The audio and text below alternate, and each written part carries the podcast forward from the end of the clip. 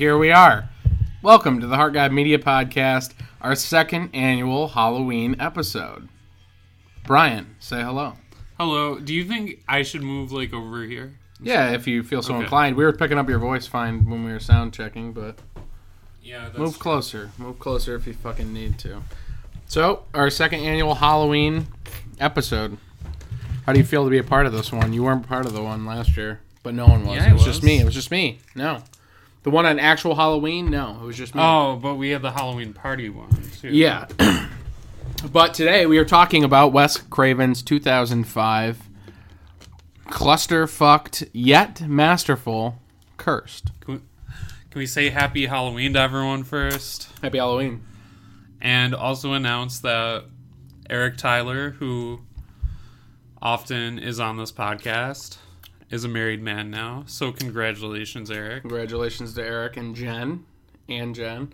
Um, Jen has never been on this podcast, but she should be. she's been in the background, as is Bridget, so that's all that counts. Um, Good. Okay. but also, that's kind of uh, somewhat uh, cause for our absence. Is uh, we've been uh, busy the last uh, last ten or so days, so prepping for this wedding and uh, being in it.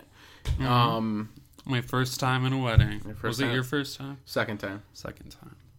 What was your? Rick. Oh yeah. Okay. But yeah, Wes Craven's cursed. Okay. I mean, and well, this kind of fell into our lap, picking this topic too. Explain a little bit, Brian. Okay.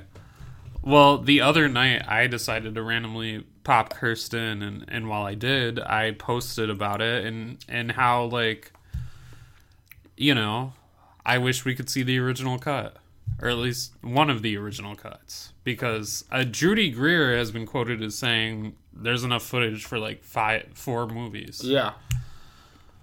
So then Jesse texted me like a, a day later Yeah. and what did you send me, Jesse? bloody disgusting article about a former executive for Dimension that has said that the original cut of the film does exist in full, fully edited, the whole kit and caboodle is still in there. And then I read, well, I sent you that article. Literally the Yeah. next day, they had posted it on Bloody Disgusting that day, which was yesterday, October 30th. Um, so it was kind of coincidental, maybe. There are no coinc- coincidences. Um, it was very happenstantial that that occurred. So we, Why did I? What? Why cursed of all my movies? You know, that I decided to pop in that. I know. It's like I have ESPN or something. A fifth sense. Touche. Um, but yeah, it's uh, something I stumbled upon. Obviously, loving Wes Craven. I'll never forget when I bought it. I actually bought it at a Save On gas station, October 2005. Like right after it came out on Yeah. DVD. Yeah, it was at it was at a Save On gas station. Bought it cheap, probably like 10, 15 bucks. Uh, loved it immediately. Obviously, knowing the history behind it now, we would probably enjoy the other cut more. But it's hard to say. This they took this movie away from Wes, and they they they raped and pillaged and plundered. And of course, we later later found out Weinstein had been doing that to female actresses for a while. Um, I've always hated the Weinsteins. oh, me too. Let me just say they produced a lot of some of my favorite films of the 90s and 2000s and 2010s even. But uh, I just, you know, we grew up watching them butcher movies that could have been great and then Halloween 6 for example, uh Hellraiser 4 you know, I know a lot of people were done as soon as they they heard Pinhead was going to be in space, but from what I heard, the original cut of Hellraiser Bloodlines sounded much more interesting than what we got. And they ruined the. I mean, they don't even they didn't even know what they were doing with the Hellraiser series. Eventually, they were just pumping out like no budget Hellraiser sequels just to hold on to the rights. I'm getting a little off topic here. But just to hold on to the rights so that they could eventually produce a remake, although they dicked around Clive Barker and when he sent them a script for a remake written by Clive Barker, they're like, "Oh, we'll get back to you." And then they did another sequel. Yeah. That's just the kind of people they are. But I'll can I talk can I talk about what I know of the original cut of please Cursed? indulge. indulge And I us. mean, I know you Well- some of you know some of the stuff too, but I know, I know a vast majority of it, but maybe I, there's some stuff I don't know. Please uh, wax intellectually. the original cast included some of who we do see in the final cut, which is Christina Ricci, Jesse Eisenberg. Um, the the cut that we see, great cast, Yeah, great fucking cast. Judy Greer. I love me some Judy Greer. Joshua Jackson coming out of fucking obscurity in 05 to fucking reclaim his crown. Yeah, but Josh, Joshua Jackson replaced Skeet. Skeet Ulrich. It would have been great to see him again. That Um, would have been that would have made it all worth it for me. Yes, Maya replaced Mandy Moore. Mandy that Moore. maybe that wouldn't have made much of a difference for me, honestly. But But I'm gonna jump in with the factoids while you're rattling stuff off. But Mandy Moore was in the original cut. Milo V, who plays the gay jock, was also is in the finished product. But those two co-star currently in This Is Us show on ABC. Great show. Continue, Brian. interesting facts, Jesse. Thank you. Um, that show's pretty big right now, right? I love it. It's great. Um, Heather Langenkamp would have been great to see her in a Wes Craven film again. Oh yeah.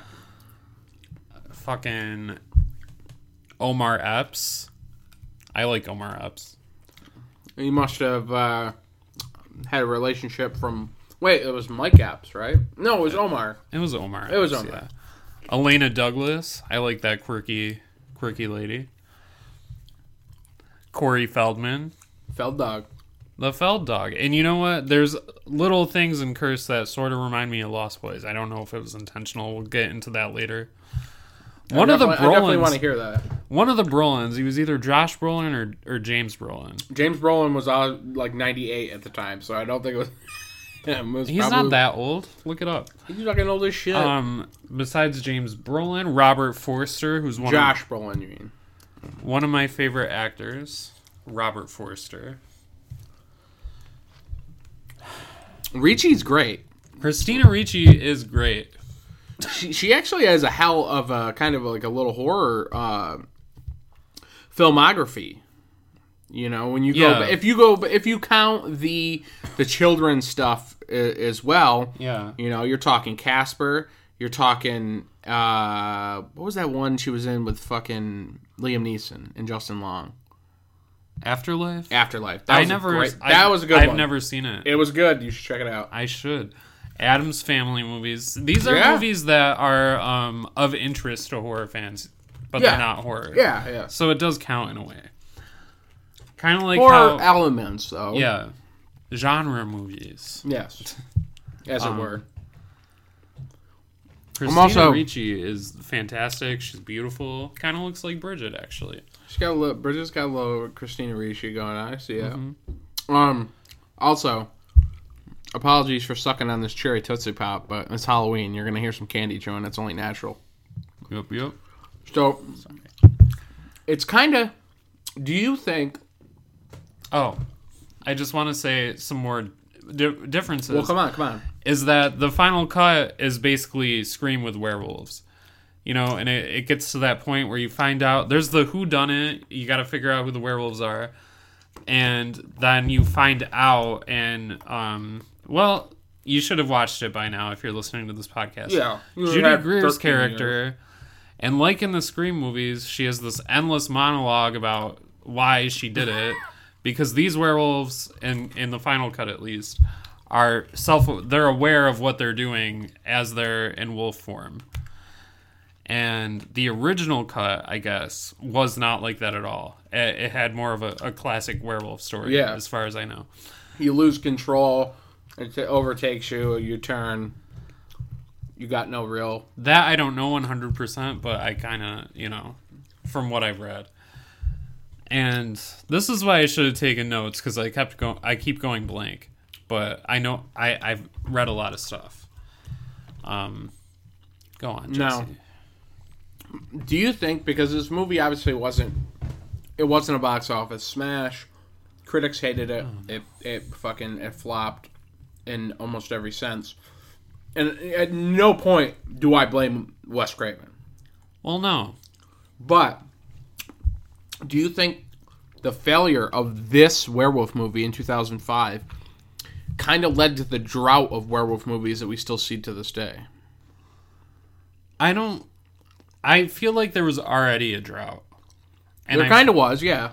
I feel like whenever they brought uh, werewolves back, it was it was not a big deal for people. There hasn't been another American Werewolf in London, and The Howling was that same year too, 1981, yeah. which I also think is one of the best werewolf movies, but kind of fell under the radar because of American Werewolf in London. Um, and I I think it's just hard for people to get werewolves right, even though I think there's great werewolf movies that came out after Silver Bullet, Bad Moon, Wolf, Ginger Snaps is one of my favorites. Mm-hmm. But I think people find werewolves silly, sadly. And I think it's because It's kind of a shame because it's a classic monster. It's a it's Yeah. our it's and I think part of it is due to people see Landis's American Werewolf in London. They see Dante's The Howling, and I think to a degree, peop writers don't know how to write for that, especially now. yeah, They don't know how to write for a werewolf for a werewolf movie. They don't know how to do that, and it comes it can come off as cheesy. right. And I think that's how I think people most people view Curse as it comes off as cheesy. You know, you got a werewolf flipping someone off, literally a werewolf flipping someone off. I'm going to say that again. A werewolf flipping someone off. Yes. Um, and the final cut of Cursed is very cheesy and is very fun. But isn't it relieving that it's cheesy and with having a werewolf flipping someone off that they it, it's still fun. You could still Yeah. pop it in and still enjoy that version of the film. And we haven't seen the other film, the other versions of the film, obviously, because they're unreleased. But the fact that it's been all but confirmed 100% that those films are still out there and they could see the light of day is is awesome. I mean, it, it immediately got me. I like lost it as soon as I read it and sent it, sent it to you immediately. Yeah, because that would be that would be huge for us Wes Craven fans. Oh yeah. Um, it'd be a great way to like honor him to bring his final cut to the light of day. Now, from that cut that you know was supposed to be you know Wes's actual you know wa- work and his thoughts and what he wanted in the film, a huge part of what was cut out. And I've seen some of them because it's one of the few Instagram accounts that I follow that I really think is awesome and is integral for any horror fan to follow or people that are fans of film that have effects and sp- and Rick Baker, Rick Baker's account. Rick Baker is the greatest special effects artist that's ever lived and breathed in this world. That's my opinion, and it's right. Oh, another difference. The final cut is supposed to have all, Ri- all- practical effects. Yeah, and, and it was Rick Baker. They, I, they were like taking stuff out of it. They were like trying to. I think that they were kind of pressing Rick Baker's buttons. And I almost, I almost think I read this maybe a little over a year ago. He posted a picture of what one of the the werewolves looked like, his version of it. Uh-huh. and he said this this was in the original film and he said something about them trying to like tell him what to do and, as far as like the effects and the stuff that they were cutting out and he pulled back and just said fuck you Yeah. fuck you i'm not fucking compromising. I'm not letting you trash this. I'm taking my fucking name off it. You're you're fucking you get the rick baker card taken back. You're fucking done. Right. which is i mean the fact that the weinsteins those dirty fucking money grubbing idiots literally showed so much disrespect not only to Wes Craven but to Rick Baker Yeah. so much that they said no I don't want my name on the project that should tell you how fucked up it truly was and this is the this is a film that Wes Craven said you know the one lesson I learned was don't do films for money Right. because they paid him double they offered him to do double to do this film Here's what I love about Wes Craven though. He he did do this movie for money and at least he admitted it he had to put up with so much shit during the production, but I, I watched the making of earlier Yeah. after finishing the film and he was still like having fun with what he was doing. oh yeah. And he was still like communicating and you know getting along great Yeah, with no, everyone he- on set. he didn't shut down. Because you could look at it two ways. I've seen wes craven criticized for being sort of like a a studio puppet and like really? Yes and and just let me like finish this. Like the weinsteins eh, they think he didn't fight with the weinsteins enough but i think wes craven was just like an easygoing guy and i think he didn't want to this is just my personal take on on what i've seen and what i've read about wes craven. I think his attitude during all this and cursed was he was probably frustrated. He was probably pissed off at the weinsteins.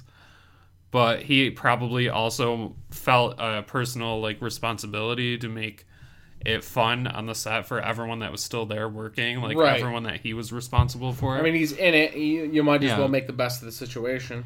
Yeah, and I feel like if if it was his script, he probably would have fought harder. But it it wasn't, you know, he admitted he did it for money, so he was just going to do what he could do. Yeah. That's what I think. Now, let's uh, you know, because there's there's just so much to to think about. If that cat, if we could see that cast and see that that the uh, the uh, other cut of the film, it could uh, it could be really some something really special, especially something that's a little more Cravenized. Um, but yeah, it's uh, the film itself, though. This the film, the finished product that we do have is campy, is enjoyable, has like good acting, has fu- funny actors, funny moments, Yes. has some serious moments, and it has like a cool vibe to it. Just regardless of all the bullshit that has gone on with the film, it still is a very fun movie to watch right. it's and, and, you know you got there's so much funny shit in it like uh even like little things that's like it, funnier now in hindsight like the bowling for soup like playing it playing little red riding hood Yeah, it's so terrible, but it's so like funny. 'cause Yeah. it reminds me of a different era of like music, when, Right. When that was the shit that was the most popular at Right. the time. Um, Um, I, and I'm sorry. I'm sorry. I keep thinking of different differences that I remember reading about. This is why I should have taken a notes again. Um, the original version of the film, it was about three strangers yeah getting in a car accident and and their li- they kind of their lives intersect because they're each in, infected with the werewolf curse. And in the final film, it's about two siblings. So that's how much it, It- changed over time. yeah I'm sorry for interrupting. no you're fine um there's uh i did like the whole sequence where the car accident occurs Mm-hmm. And Shannon Elizabeth gets she's become somewhat of a horror darling herself Yeah. uh, you know, in this, in uh, the Night of the Demons remake. What else has she been uh, horror related? I'm trying to think. Is it just those Scary two? movie. Scary movie. That counts. so she's got a little bit of a repertoire with the horror um, community and in those, um, but it just is like it still has like a does it not? It does have like a little bit of a fall vibe, and I know you and I were talking about this before we hit Yeah. record that there's no set date on it, right? But why do I think that there was some Halloween stuff in the film? Because you failed to rewatch it before doing the podcast. Yeah, but I also asked you. Yes, and what I told you is that you re- you remember a scene where people are dressed up in costumes. And you said that that was for a just watched it. fundraiser. It's right? a fundraiser for endangered species. Yeah. So people were dressing up like Gotcha, endangered gotcha. species. And if you get a fall vibe from it, that makes sense to me. It's a horror film. I get fall vibes from a lot of horror films that don't take place in the fall. Yeah, or don't you know? It could be the fall because this movie it doesn't set a date, right. but it and it takes place in Los Angeles, so you really can't tell what time of year it is. Yeah, Because Pumpkinhead doesn't set itself in a date, but to me that's no, they're sweating their balls and nuts off too. So, But it still uh, gives me a fall vibe because Yeah. the wood scenes and the there's dead leaves everywhere throughout That's the movie. true.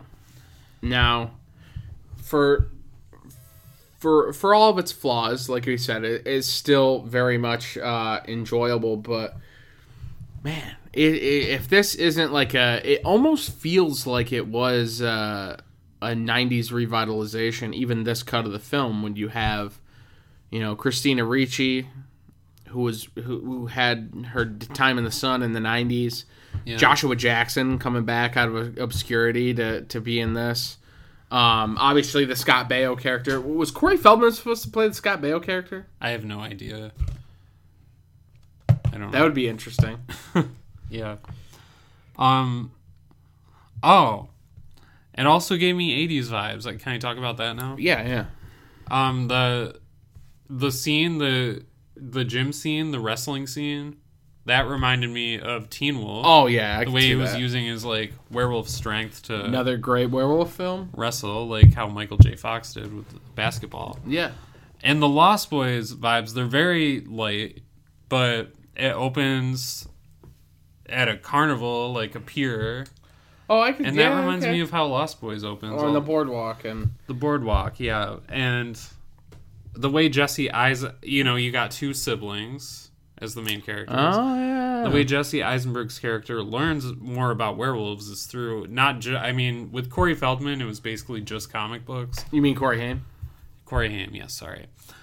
With um, Jesse Eisenberg, he, he reads books and he looks online too, but there's also some comic books there, so that that reminded me of Lost Boys. So I don't know if it was um, intentional, but we know Kevin Williamson loves to throw back to older horror films, Right. and there was also like more obviously like Wolfman references and Now, um, yeah, Eisenberg. It was one of Eisenberg's earlier films too. That was Yeah. before he became like a little Hollywood darling himself. why do you keep saying Hollywood darling? I don't know. Horror I said horror. darling. I don't know. but uh, Milo uh, Ventimiglia, I think that's how you pronounce his name. Uh, but anyway, this is one of his. Uh, I thought that this was one of his earlier films, but he's been acting since '95. For ten years before Cursed. Yeah. So Um, but he was also in the Sabrina, Sabrina the Teenage Witch show with um, Melissa Joan Hart. Was that her name? yeah. Nice. Anyway, I just wanted to bring this up because I know he may not be talked about in this podcast anytime soon. And I don't know if he claims straight edge for himself, but I know he does not drink or he does not smoke. Um, and I know he's vegan, so Milo Ventimiglia, vegan straight edge. So that's why you love him so much. I mean, it, it plays into it because he's Yeah. just the man. Because he's awesome on This Is Us. He's great in That's My Boy. Adam Sandler movie. Never seen it. Fair enough. You only watch horror. I like it. I do not only watch I- horror. Joking. Anyway, um, so let's talk about the effects in it. Uh, K and B took over for Rick Baker. Um, after Rick all but pulled his name off it. Um, I have to say we get a few shots of the werewolf that are practical. I think they might have been touched up a little with CGI. And I actually do like that design. But when it's CGI'd, it looks pretty terrible. and I think that might play into part of the reason people are hesitant and don't want to take on the werewolf uh, genre because it could seem it's hard to do practically and have it look good, especially as we get further and further into the future. People don't want to spend money on practical effects. It costs time, energy, money. With Um, all this technology, it should be easier to do You would those think. kind of effects that I would think. But then I think people are afraid to, uh, how they're going to execute it, and it could come off cheesy. Um, so they don't. So they opt not to, which is a shame because I feel like we're we're somewhat robbed of having good werewolf movies. But Uh, late phases, I will give a lot of credit to that came out of three or four years ago, and it's uh, an amazing werewolf film. I love it. I have yet to see that, and that is a horror film. It so- is. It, it's. it's uh. It's fucking great. But uh. Yeah. I. It just seems like something that should be. It seems like.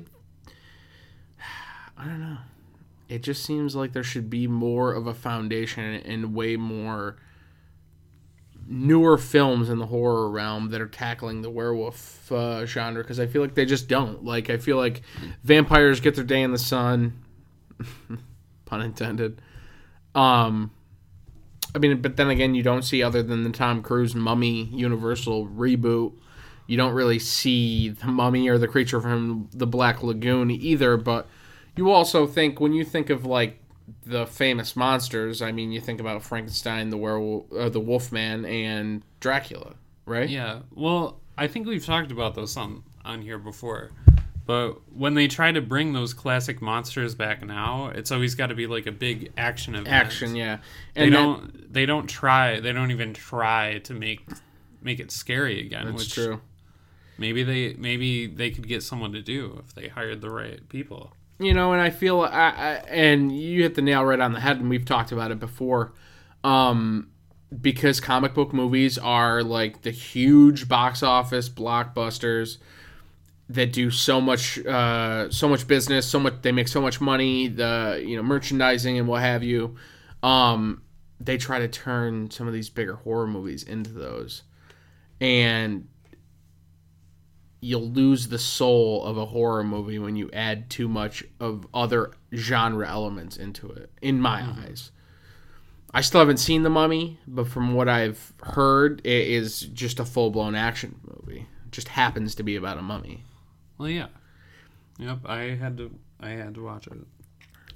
and uh, you had to so oh wait so you've seen it so Yeah. if you had to rate it one out of ten what would you give it I give it like a five. I think because I was expecting it to suck, I was not. I couldn't be disappointed, so I just had fun with it as best as I could. so it, it'd be a five because I didn't think it was good, but I was expecting shit, and I didn't get complete shit. So no not a one. it's not a one are there any real ones out there Hellraiser Revelations. It's that bad. I I could never bring myself to watch it without Doug Bradley in a in a Hellraiser film. I don't think I could.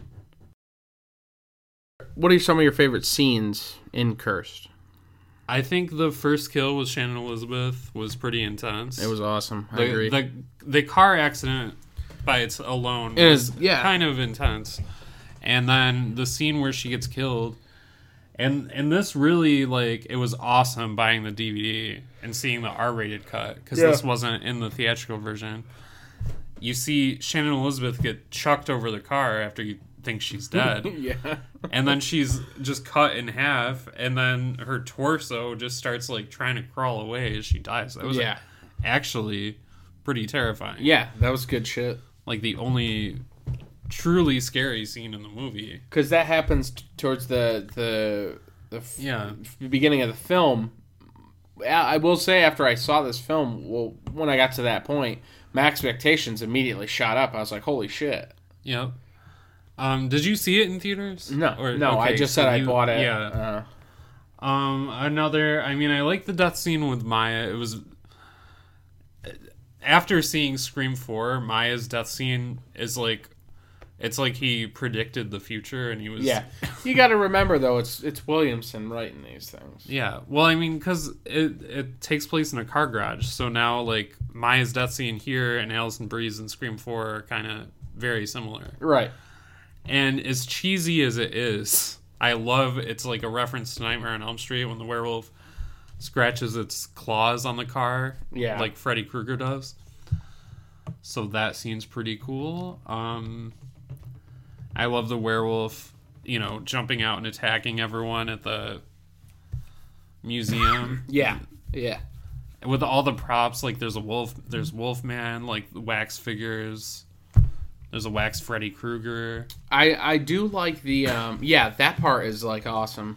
Uh, which those are actual props from Nightmare on Elm Street, the actual Nightmare on Elm Street. Yeah, Um, I did like uh, I did like the progression of Jesse Eisenberg's character. You know, slowly realizing his abilities as he realized he was a werewolf. yeah. Uh, I like that progression into his character, and I, Jesse Eisenberg's a character that a part of me like hates him as an actor, and then part of me loves him as an actor. I don't know where to really sit with him. Is it because like when he first started doing movies, his um his whole vibe was very funny, kind of, but then he just started playing the same role over and over again. I think kind of. so. Although I mean, the so it's like in the Social Network, he played the same role but kind of an asshole. Yeah. So yeah, I kind of feel the same way.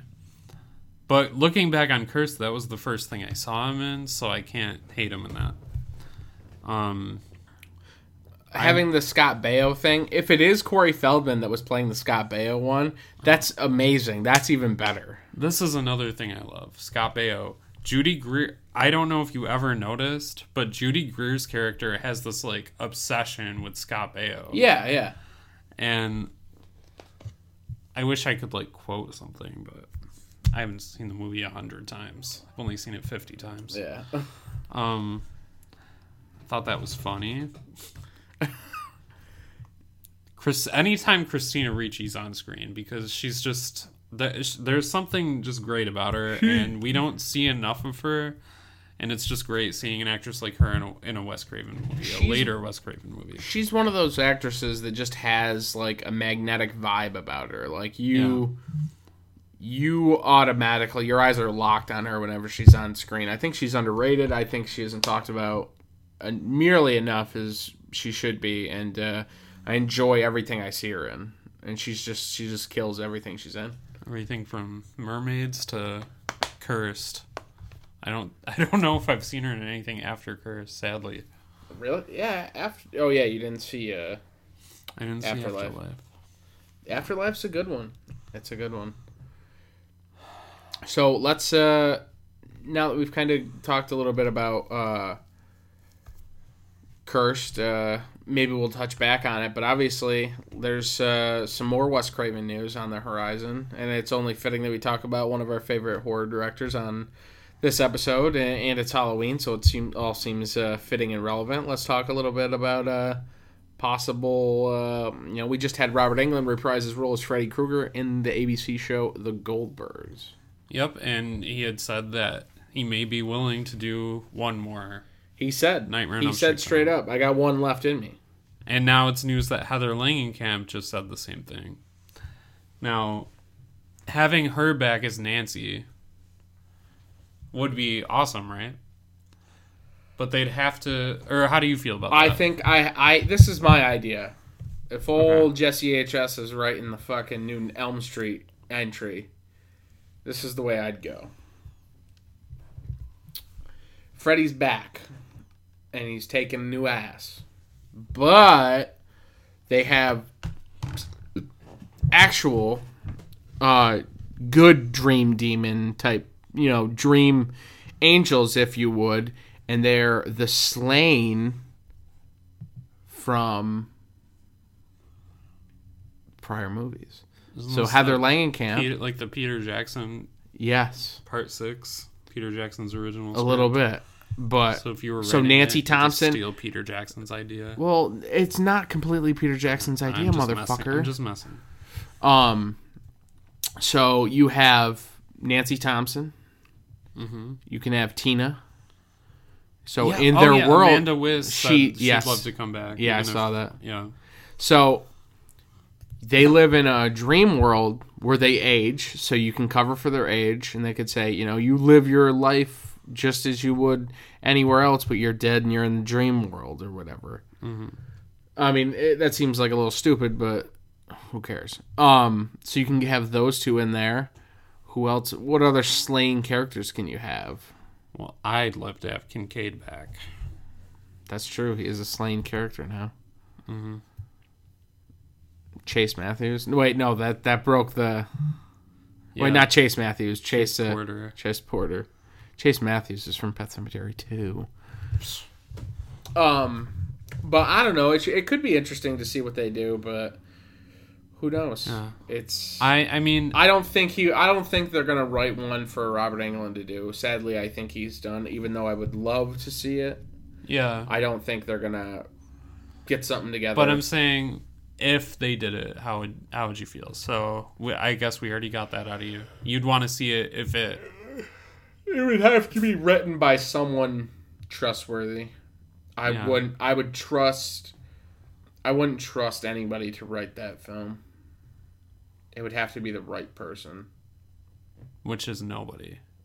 That's true. Well, that's what you're saying. You wouldn't trust anybody. I mean, I guess I could trust Williamson, but I don't know if Williamson's forte is uh, the Freddy Krueger. Uh, Williamson, Kevin Williamson. Kevin Williamson. Who did I say? You said Williamson. I just Yeah, Kevin Williamson. Um, I don't know if his forte would be uh, the Freddy Krueger character. Mm-hmm. Um, I think, I think all these people, even Adrienne King with Friday the Thirteenth, they're saying they would love it if they could come back, similar to Jamie Lee Curtis with Halloween. Now, and I don't mean any disrespect to these actresses, but Jamie Lee Curtis is a big draw because she had a big career outside of horror films, so it's easy to just bring her back every once in a while and make it a big box office hit. yeah, Heather Langenkamp, I love her. She's my favorite of the the main slasher franchise heroines. Yeah. And Uh, she's your favorite too, correct? she is. Um, but you, you But I don't think like, you know, a wide audience. You know, like horror. There's horror movie fans, but then there's also people who casually go see horror movies. yeah, And sadly, that's how horror movies make their money because there's so many toxic fans in the horror yeah. genre that are like, I'll wait for DVD. It's probably gonna suck. It's not gonna be as good as part one. and that kind of you know it goes with the pirating and, and everything. And speaking of pirating we'll talk adam green. Um because i know he gets on that soapbox and i can't blame him for it.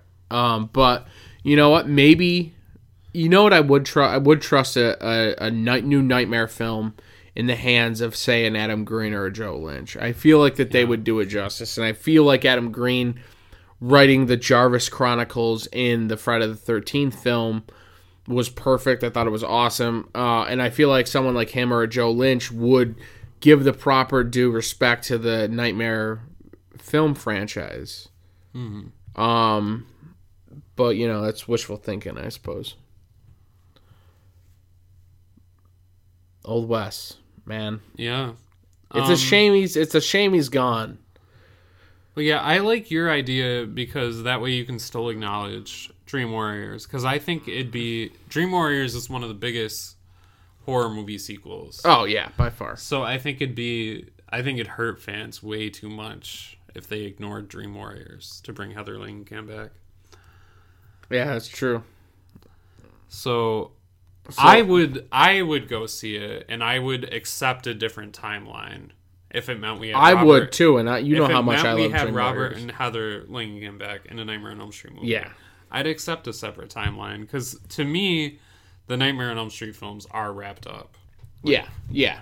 But it would be it would be fun to say for Freddy to almost torment them when he sees them, like torment Heather Langenkamp's character, you know, Nancy Yeah. Thompson, and be like, "Oh, geez, it must suck. You're dead and you're still aging," you know, stuff like that. Like I feel like that kind of uh, back and forth would That be so would much be fun. fun. I would love it if they could acknowledge them all, but if they they just if they did this and they decided not to, because I I'm not that like I don't get up in arms about these things, Right. Because I'll always love like if I was gonna marathon the Halloween films and have it all make sense, I'd always go with Halloween, Halloween two, Halloween H two O. Right.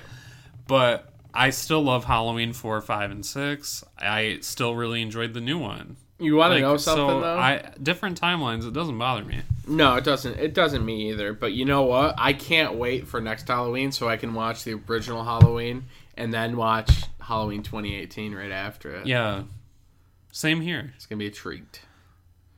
So let's move on to David Arquette. Has also just said he would love to come back and do a Scream Five, and I feel very differently about this. How do I- you feel? I don't want to see it mostly because those were so Wes Craven Yes. that doing it without Wes Craven just seems like why? Right. And let me, yeah. Because it's different with Nightmare on Elm Street because he sort of separated himself from that and he let them do whatever they were going to do with And Freddy. the mythology and the character of Freddy grew without Wes and kind of took on a, a life of its own even without Wes. But Yeah. the Scream series, you're talking about Wes was with every film. yeah. and that was Wes's baby. I think. I mean, there's no denying that you know, Freddy's the house that built New Line, or you know, or Freddy's the the guy that built the New Line house. You know, Yeah. uh, you know, he launched so many careers. Uh, he he revitalized uh, Wes's. Wes already had kind of made a name for himself, but he really brought rest rest really brought Wes to the forefront of the film independent filmmaking Yeah. um and really really put him in the place that you know he deserved to be but scream was just his baby man scream was his well, I don't want to shit on what you're saying, but it's it is Kevin Will- Kevin Williamson's right story. yes yes But I think it was it was so amazing when the way Wes Craven and Kevin Williamson were I would- able to collaborate with each yeah other. And The- by the time they made Scream 2, Kevin Williamson was literally just writing in certain scenes, Wes will make it scary. yeah exact exactly So- that's how that's why but that's why i say like it was awesome so much see. Yeah. Exactly. Talk about a trust between a writer director, but that's Yeah. um but that's what I mean by it's Wes's baby. Like Wes Right. was on the fly making stuff scary in certain Right. scenes. Like it's and with another director, they could have changed oh god, yeah. uh, the script. Um, and it, it that reminds me of the way Wes Craven and Robert Shaye collaborated so well on Oh, the yeah. original Nightmare on Elm Street because some of my favorite scenes like were Robert Shaye's idea. Um, some of not some of my favorite scenes, some of the most iconic scenes like the stairs. Right, Um, and then That was a dream that Robert Shaye had had. yeah, That and so with Scream, Kevin Williamson had really nothing to do with the finished version of Scream 3. And I think we can agree that they showed. it definitely showed. And he had a little to do with Scream 4, but a lot of his script was rewritten. And I, I think it shows, but I still think it comes out a lot better than Scream 3. did. Right, right. So, it's with uh I would accept Scream 5 if and only if Williamson wrote and directed. I'll agree there. But I also think the best way to honor Wes Craven is to let his final film be the final Scream. It's his final film. Yes, exactly. So, I think you can't touch it. and also, what what and what would they have to say that's new? Because Scream was so fresh and commented on its own genre in a way that no film had ever, ever had. And they had kind of Scream Two commented on sequels, and that, that was very clever. Scream Three tried to comment on trilogies, that not that was not very good. And then Scream Four did tackle the idea of like remakes. So, I mean, what would the theme of Scream Five even be? I don't know. See, it's like it's like they already said and everything that there was to say. I think. And the They sort fact of that it's it all up. Scream Four was Wes's last movie. Don't don't toy with now. You know the mythology of it. I don't even know if Kevin Williamson would be on board with doing that. Right. But I I love David Arquette. Yeah, yeah. More I will say him. that. I will Professional say wrestler now. I would accept seeing David Arquette as Dewey again.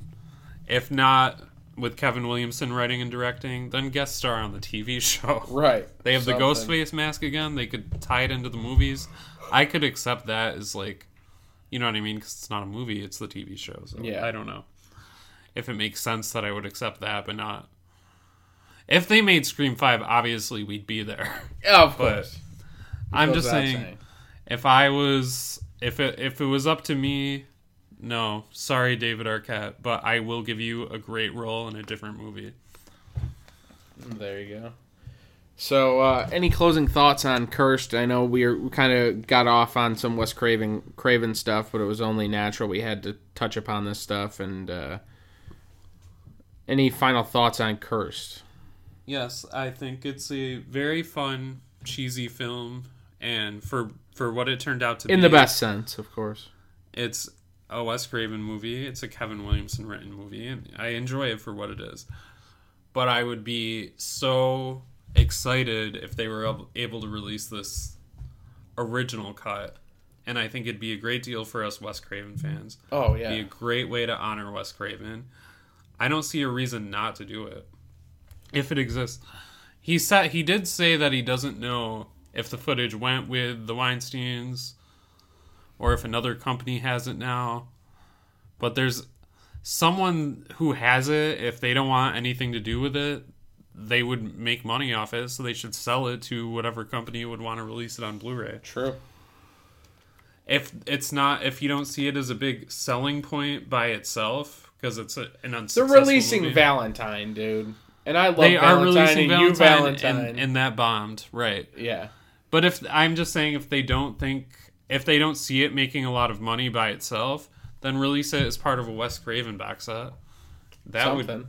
that would get sold um so Put please- it in a box set with My Soul to Take and something else. I'm not a big hashtag person.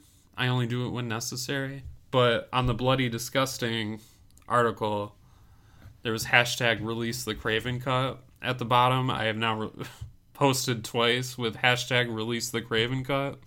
So if you guys could, Get that trending. yeah, get the word out. release the Craven cut. Hashtag. Hashtag release the Craven cut. Yeah, I'm. uh I don't. Wes is one of our favorites, if not our favorite director. I love loved all of his work.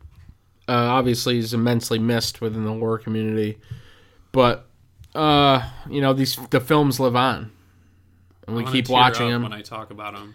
we uh we keep watching them. we keep talking about them, and you know what i mean? A guy that's been dead for almost three years we're still sitting here talking about what he did when he was alive. So i don't think there's any better testament to to a man than that. Three years yesterday. No. And two months ago. yeah in two months. I'm I confuse Halloween and my birthday sometimes. i feel you. I do that even though my birthday is february 16th 1948 mm. Um but yeah i mean that's uh that's cursed. Hopefully one day we see the cut that we all desire. And uh, you can find us on instagram and twitter at heart guide media. You can listen on soundcloud and itunes. Um rate and review on itunes if you're listening. Rate and review on itunes if you're listening. Rate and review on itunes if you're listening. I just wanted to make sure i drove that point home Release the Craven cut. Release the Craven cut. Release the Craven cut. But uh but yeah, let us know you're listening. We see the plays, but we just don't hear enough from you personally and we would love to. Um but yeah. Have everyone uh have a happy 2018 Halloween.